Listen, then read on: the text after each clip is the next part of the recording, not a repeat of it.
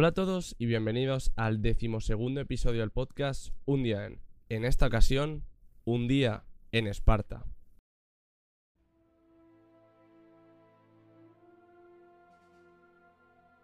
Mi nombre es Ezio y lo que estoy a punto de narrar es uno de los hechos más importantes de mi vida, el primer paso para convertirme en espartano.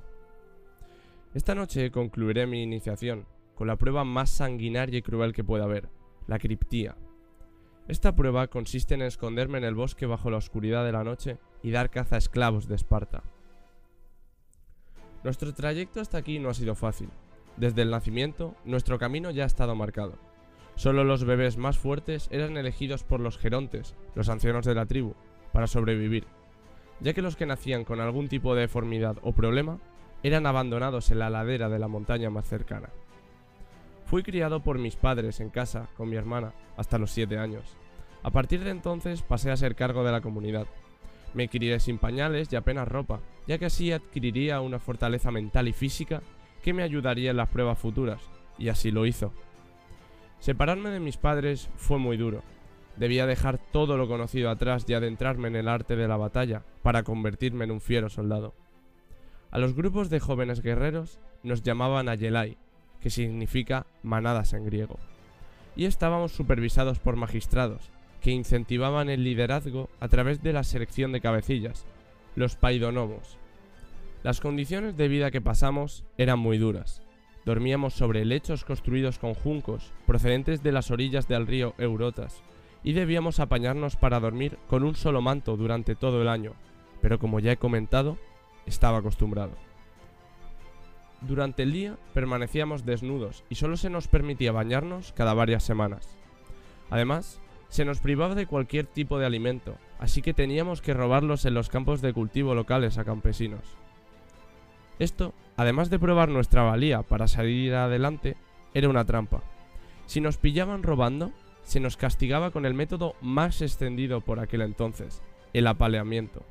A mí nunca me cogieron robando, pero a mi amigo Cosmo sí, y tuve que apalearle por orden del campesino. Le encadenamos a un árbol de un bosque cercano y le apaleamos hasta que el campesino dijo basta. Le golpeamos con varas de bambú, ya que, con ellas, los golpes dolían y la piel se desgarraba rápidamente. Cosmo aguantó los primeros golpes sin inmutarse, pero tras media hora cayó rendido, y dos compañeros más lo levantaron para que siguiéramos profiriéndole golpes. Estos castigos estaban diseñados para que aprendiéramos el valor de trabajar en grupo y a respetar a la autoridad ciegamente, aunque fuera contra un amigo. Nuestro magistrado siempre decía, cada espartano duerme, come y lucha junto a sus compañeros de armas de la infancia. Además de esto, éramos educados en la lectura, escritura, música y baile. Estas dos últimas artes eran necesarias para nuestro rito de iniciación, ya que algunos debían luchar al son de la música. Lo más importante para Esparta era el sentido del honor, el amor a la patria, el desprecio de la muerte y el respeto a los mayores, además de la ya comentada ciega obediencia a las leyes. Como cabecilla de mi grupo, era el encargado de hablar con los rangos superiores.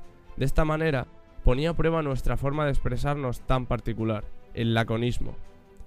Los espartanos éramos expertos en hablar de forma sólida y concisa, al tiempo que con gracia. Esta mañana debía hablar con el general encargado de nuestra manada.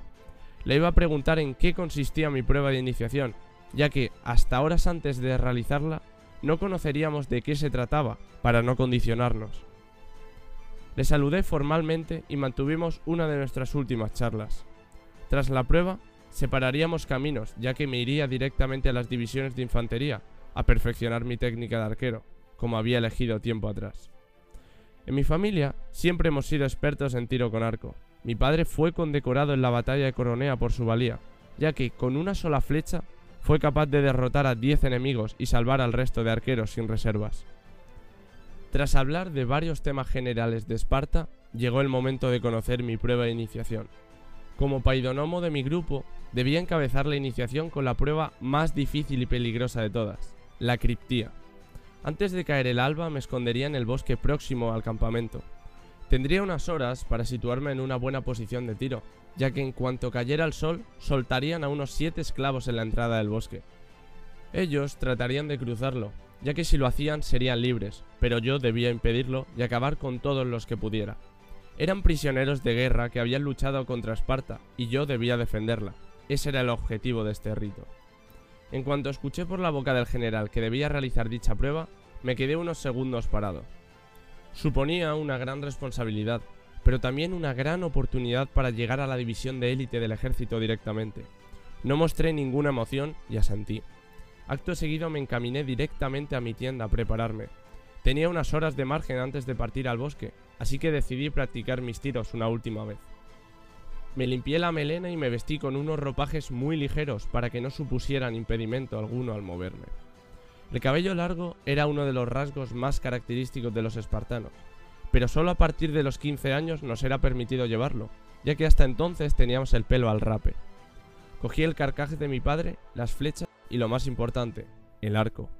Me adentré en el bosque y localicé un árbol lo bastante robusto como para practicar varios tiros. El sol cayó rápidamente y pronto se escucharon los cuernos de aviso. Tras el primer aviso, muchos pájaros alzaron el vuelo. El segundo vino acompañado de otros tantos, y el tercero marcaba el inicio de la prueba. Ya tenía elegido mi escondite. Debía tener buena visión y ser difícil de localizar, ya que los prisioneros me podrían atacar en cualquier momento. Yo era su única barrera antes de la libertad. Escuché gritos a lo lejos y dirigí la vista a su origen. Tensé la cuerda y coloqué una flecha en ella. Di unos pocos pasos para intentar localizar al primer enemigo, hasta que lo encontré. Venía de frente hacia mí, justo delante de otro de ellos. En ese momento, disparé.